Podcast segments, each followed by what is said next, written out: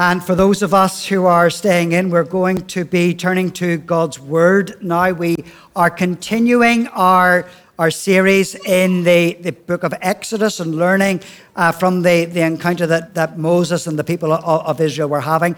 Today, the passage that we're turning to is um, between Exodus chapters 25, 26, and 27. That's three huge big chapters. I'm going to cheat and I'm not going to read any of those Exodus uh, verses.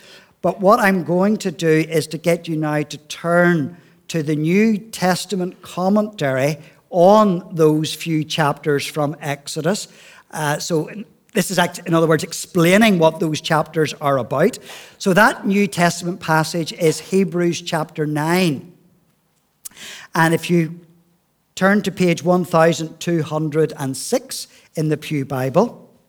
And what the, the writer to the Hebrews actually does is that, as well as giving a commentary about what those chapters in Exodus are really about, which is the, uh, the rules, regulations, the, the details about the tabernacle, the writer to the Hebrews also explains why what Jesus has done, where it's all pointing, why it's so much better. So, what Jesus has done is so much better because what the tabernacle was doing was always pointing ultimately to what Jesus was going to do.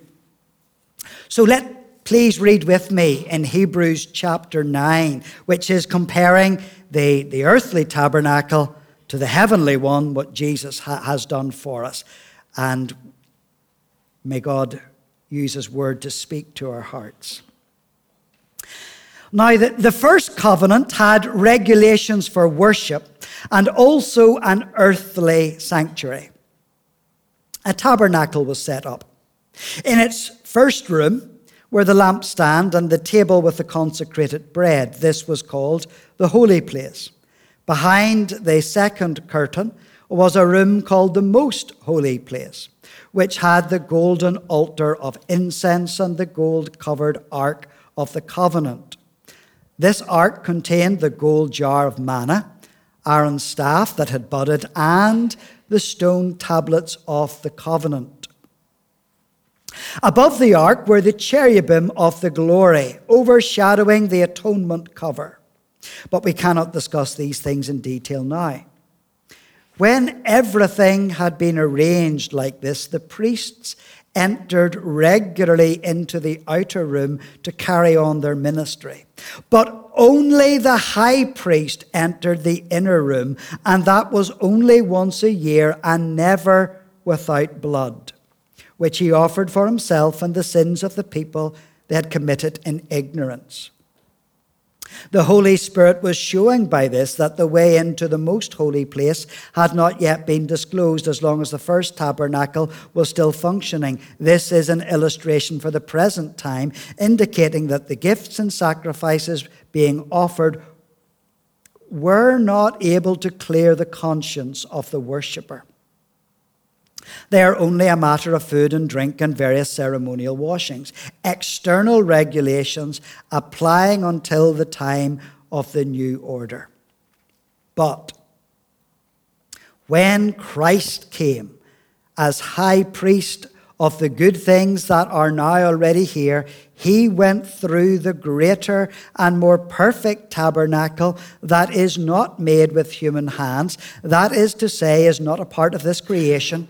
And he did not enter by means of the blood of goats and calves, but he entered the most holy place once for all by his own blood, so obtaining eternal redemption. The blood of goats and bulls and the ashes of a heifer sprinkled on those who are ceremonially unclean sanctify them so that they are outwardly clean. How much more then will the blood of Christ, who through the eternal Spirit offered himself unblemished to God, cleanse our consciences from acts that lead to death, so that we may serve the living God? For this reason, Christ is the mediator of a new covenant, that those who are called may receive the promised eternal inheritance, now that he has died as a ransom to set them free from the sins committed under the first covenant. And may God add his blessing upon his truth. Amen. Now, I encourage you to keep that passage open. We're going to be making reference to it. Uh, depending on what co- comes into my mind as I go through this, I may go back into Exodus uh, as well. But in preparation for today, one of the writers that I, I was reading uh, asked the question, and he said, Are you an adventurer or a home bird? Now, if you're familiar with the Disney movie Up, you'll know exactly what that's about, and that's basically uh, characterizing this old man who had dreams about being an adventurer, and yet he just stayed at home and he missed out on the time when he had to be an adventurer. So, by an adventurer, are you the sort of person who loves to go into the great outdoors? Are you maybe perhaps wanting to explore new cities, see new sights, taste unusual foods? Or, in contrast, are you someone who would rather sit at home with a bag of chili heatwave Doritos on the sofa? Whichever you are, there is still something special about home. Because home is the place, and maybe even the process of coming home, because that's the place that's familiar. There is a, a certain security and safety in that, and there's a, it's a, there's a joy in being able to do that where you just feel safe. And the writer that I was reflecting on just this week saying that there's, there's something significant about that. And there's something that these chapters of Exodus, which are describing the tabernacle, are explaining and it's pointing us to our final destination, our final home, which is heaven itself. And so the, the motif by which we might even describe what the tabernacle really is is that the tabernacle, as well as showing home in that sense, but it's also a map. The way it's laid out is that it is a roadmap showing you how to get home, which is that nearer presence of God, being with God. Ultimately, of course, we find that in heaven. And so today I'm going to invite you to go on a journey with me as we think about what this image, this motif of the tabernacle is really about, and perhaps even as we begin, and to see the importance of what the tabernacle really is. It's not every day. Maybe when you're out in coffee and you're having a conversation, and that conversation over coffee, that that would ordinarily descend into the significance of blood sacrifice and what that's about and the rules and the rituals of the Old Testament. But that this is really important in the Old Testament, in the whole of the Bible. And if I put it in this context, the tabernacle is mentioned in 50, 50 chapters of the Bible. There are 400 references to the tabernacle in the Bible. And if you put that in context, creation is dealt with in two chapters. The tabernacle takes 50. So, this whole notion is incredibly significant. And ultimately, as I'm trying to say, it's pointing us to our final destination, our final home. It's pointing us to what God has done for us in Jesus. And it's thankful for what his, his blood sacrifice has done for us. So I'm going to go on this journey. I'm going to maybe try and paint the, the image of what the tabernacle is. I'm going to make it easy for you. And I'm going to show you the, the representation of what the tabernacle, as it is described in those three chapters in Exodus, because it's very clearly uh, minutely detailed so that this is how it was to be made. And remembering that the people of Israel were on a journey for 40 years in the wilderness, but every time they, they camped and they sat down for a while and they were in one place, they built the tabernacle and they built it exactly the same way. And so that it had this representation. So if you're outside the, the area of the, the wider area of the tabernacle, the first thing that you would have seen is the, the linen um, sheets which marked out the, the perimeter of the, the wider tabernacle area. And those linen sheets were to be made of white linen, and which again is, is trying to impress the idea that this is about the holiness of God, the fact that God is different and that God is, is somewhat separate from, from the people. But ultimately, you do have to remember that what the tabernacle is really about is trying to get the answer is how this God, remember just, just last week we were thinking about this majestic, holy, utterly different God who at this point was on the top of the mountain in smoke and lightning and fury. But how this God might come and dwell among his people, because that is what God wants to do.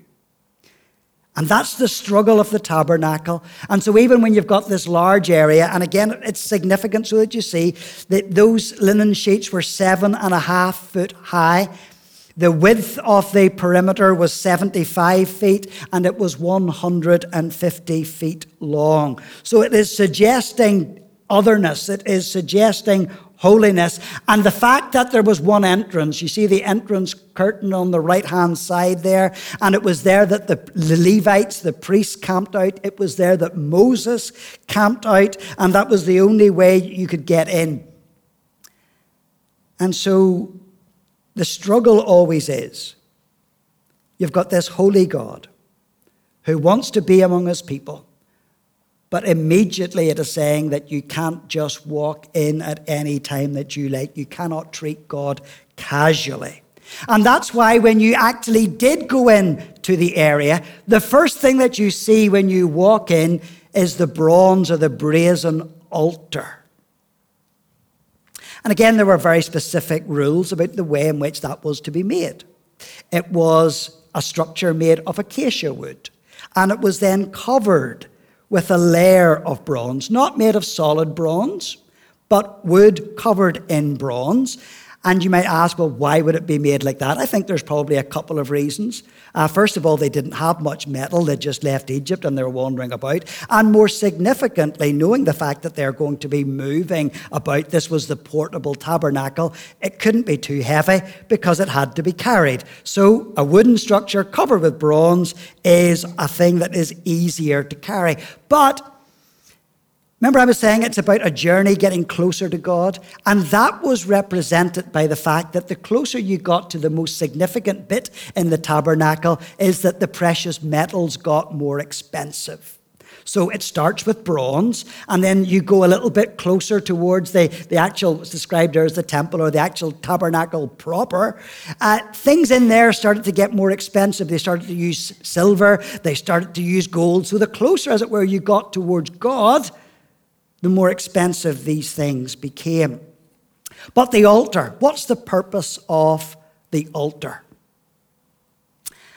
Obviously, it's for sacrifices, but if I describe it like this you go to anyone's house, and what the first thing that you normally see outside the house or just in through the door is the doormat. And what's the purpose of a doormat? The doormat is to immediately get you to think about your dirty feet and the fact that these Egypts who are coming to your house, before they come in and make a proper mess, they should be wiping their feet. They should be getting rid of the worst of the contamination. So that's what the altar is really about. It's saying that you're coming in here to want to meet God. God wants to meet you, but you are a sinner. And you are immediately then remembering that you need to get your sins forgiven. You need to get put right in that sense. So, this is the area into which you might say the common 5'8, the normal Israelite, is able to come. He's able to come as far as the bronze altar. You were able to come, but you could go no further. Going into the actual tabernacle, it was reserved off. It's, it's excluded to the average person.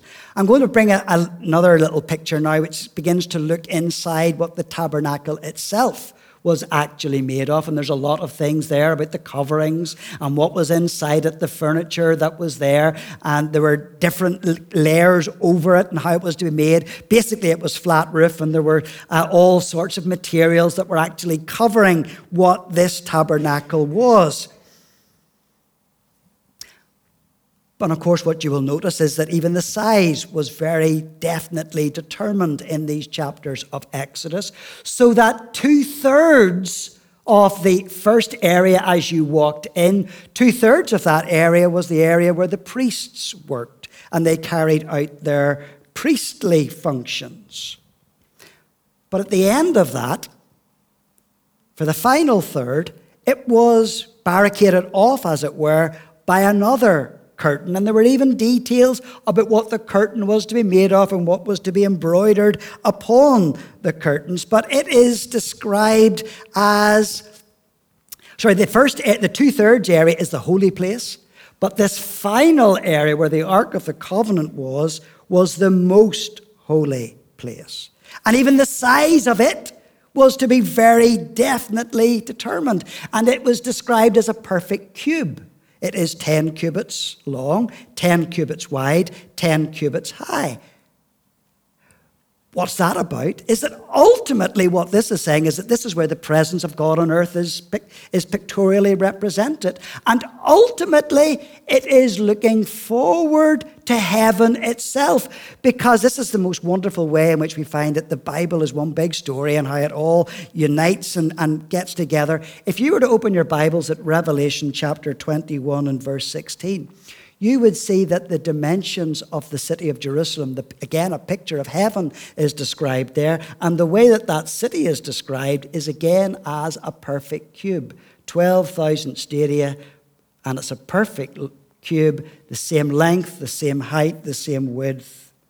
So, what this is trying to represent is the presence of God, how men and women might make their way towards God and towards his nearer presence. Now, we don't even have time to think about the, the, the furniture that's in there, the lampstand, the table of the showbread, and, and all those sorts of things.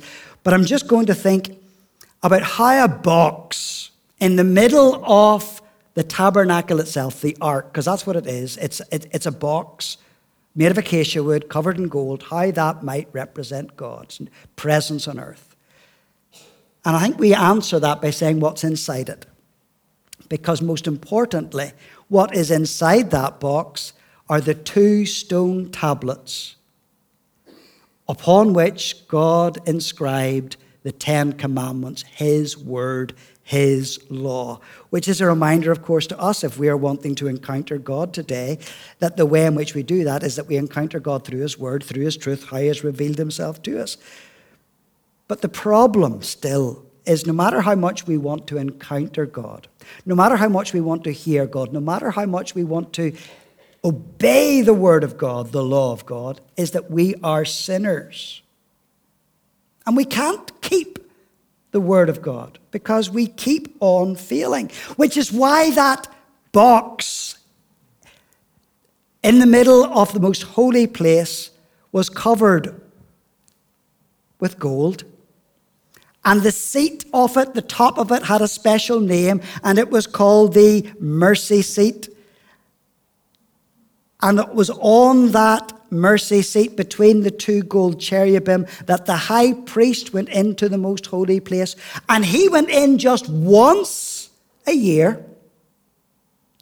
And he went into this place once a year to sprinkle blood on the mercy seat as a sign and a testimony that God can wipe away sins, and it was only ever possible by the shedding of blood. So, if we're reading in the book of Hebrews, if we're reading in Exodus, we are understanding, reading in Leviticus, because life is in the blood, and the blood must be shed so that forgiveness of sins is possible. And thinking about then the, the high priest going into the most holy place and remembering all the other priests are with him and he goes into that, past that curtain once a year and he's in there in the very nearer presence of God and there's silence and they can't hear what's happening. The rest of the priests would have been anxious. And even as you read in the New Testament and what's happening in the temple, you've got that same sense. They're still wondering, will the high priest come out of God's presence because they were so anxious and so worried about him. But ultimately, what this whole picture is about, it's about telling you how you can get to God. It's telling you how your sins can be forgiven. And it's doing that in a very imperfect way. Because ultimately, what it's really pointing to is Jesus and why Jesus is so much better. And the best way I think that we can describe what the tabernacle is really about is comparing it to a child playing with toy money. Now, most children fully understand that those plastic coins that they have are completely useless and that they will never buy anything real. But that's not to say that there's not merit in playing with toy money because it's able to communicate to them the value of things so that they begin to learn that so many coins they're able to buy this. And so it is pointing them to how real money is used. And so the tabernacle, while it's not a toy, is ultimately pointing us to what Jesus Christ is going to do for us and what the writer to the Hebrews actually does. And that passage that we have read here is that it is pointing and telling us why Jesus is so much better than what the Old Testament tabernacle and the temple was then ultimately based on the same drawings, as it were, just larger, a proportionately larger building, but even the temple couldn't do what Jesus did. And what Hebrews is saying, this is why Jesus is better. And if you want reasons why Jesus is better, well, here's three reasons from the book of Hebrews why Jesus is better. First of all, and the first reason is that the tabernacle, that even the temple, was only an earthly thing. But Jesus is better because he gives us the heavenly reality, what it's really about. The tabernacle was here, it's gone. Even the temple, it was here and it's gone. But what Jesus has done will never disappear. Christ Jesus is better. Hebrews 9, verse 11, is reminding us why Jesus is better. When Christ came as high priest of the good things that are now already here, he went through the greater and more perfect tabernacle that is not made with human hands. So, the great theme of even what this tabernacle is about is that it is pointing us to what Jesus has done and that Jesus has made all this possible. Down to verse 24 of Hebrews chapter 9. For Christ did not enter a sanctuary made with human hands that was only a copy of the true one. He entered heaven itself now to appear for us in God's presence. So, what Jesus has done, pointing us to heaven, is better than this earthly thing. Now, Jesus was also described in, in the verses that we have been reading as like a high priest, because the high priest, again, was a picture of what Jesus Christ has done for us. But the New Testament says Jesus is the best, the better, the perfect high priest. And why is Jesus the better, the perfect high priest? It's because the high priests in the Old Testament, no matter who they were, they died. And as soon as one died, they had to get another one. And after he died, they had to get another one. It wasn't a long lasting answer. But we know that Jesus lives forever. And that Jesus offered the perfect sacrifice. Not only did the high priest, they had to do this every year, every day of atonement, they had to go in there, they had to spread and sprinkle that blood. But we know that what Jesus did, Jesus did on the cross once and for all, never to be repeated. Verse 14, Hebrews chapter 9. How much more then will the blood of Christ, who through the eternal Spirit offered himself unblemished to God, now cleanse our conscience from acts that lead to death so that we may serve God? See, what the Old Testament blood of animals being sacrificed couldn't do is that they couldn't cleanse your conscience. Ultimately, every Old Testament uh, follower they always carried the guilt that it was never enough, but the New Testament says what Jesus has done is perfect and complete and final. You can look at all the furniture that was in the tabernacle, but the one piece of furniture that you will not find in the tabernacle was a seat.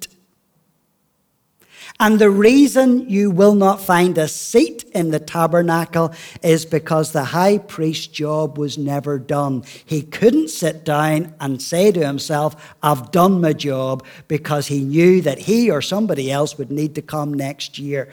But if I read Hebrews chapter 10 and verse 12. You can turn there with me. It says, But when this priest had offered for all time, thinking about Jesus, one sacrifice for sins, he sat down at the right hand of God.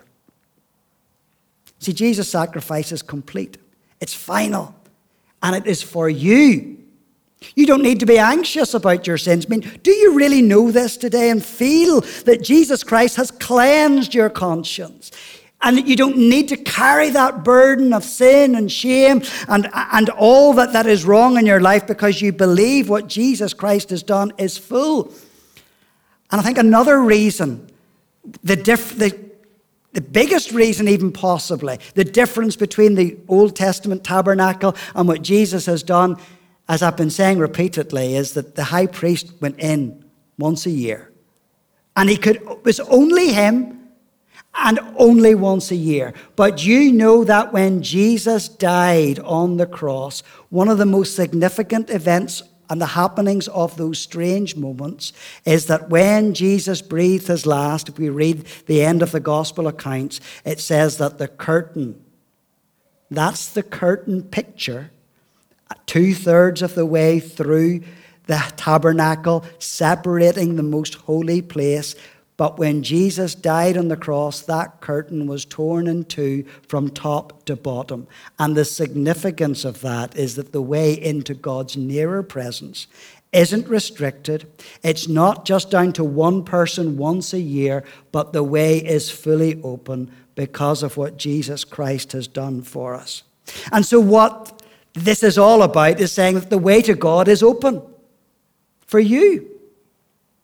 You can come into God's nearer presence, fully assured of the forgiveness of sins that Christ has won for you, because it is all because of Jesus. And so today I simply ask you do you know this? Are you convinced of this?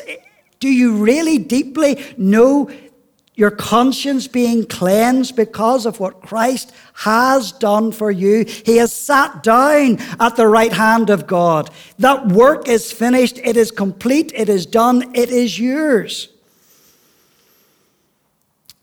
Yet in reality, we have been thinking of this picture of the, mo- the motif of the tabernacle. It's, it's a map that is showing you the way to heaven.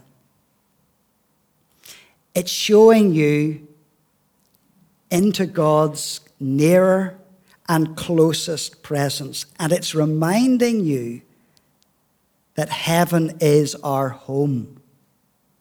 It's our home. This is what you were made for. This is the longing that God has placed within your heart. And that's why you long to be with God because God has placed that within you. And if you feel at times disordered and disquiet and wondering how you can get peace, it's because God has purposefully put this disquiet within you that you know you can only find this satisfaction in God Himself. And so the tabernacle, what we've been reading today, is a roadmap that's pointing you to a relationship with God that is found in God and God alone, but it also shows you how it is possible. It's possible because of what Jesus has done. It's possible for God to be with men and women. And it's only possible because God has shown what He has done with your sin. And it's only possible because of Jesus. And that's why, and I lay it out there with you again, if you don't know Jesus Christ, if you are not convinced that Jesus is my Savior, that the blood of Christ cleanses my sin and wipes my guilt clear and free, this is what Jesus has done for you. And Jesus says, Come and come home. That's the reality. That's the joy and the certainty. We're going to stand and sing at this point. It's a song Harry was saying at the beginning. We haven't sung this song as a congregational piece. You've, you've heard it on a, a number of occasions. And the reason I've chosen this song as with which to conclude our, our service today is because of that strong motif that's in here of home, of finding that place and that certainty and that joy of knowing this is the place that God is calling me to. This is where I find my satisfaction. This is the day.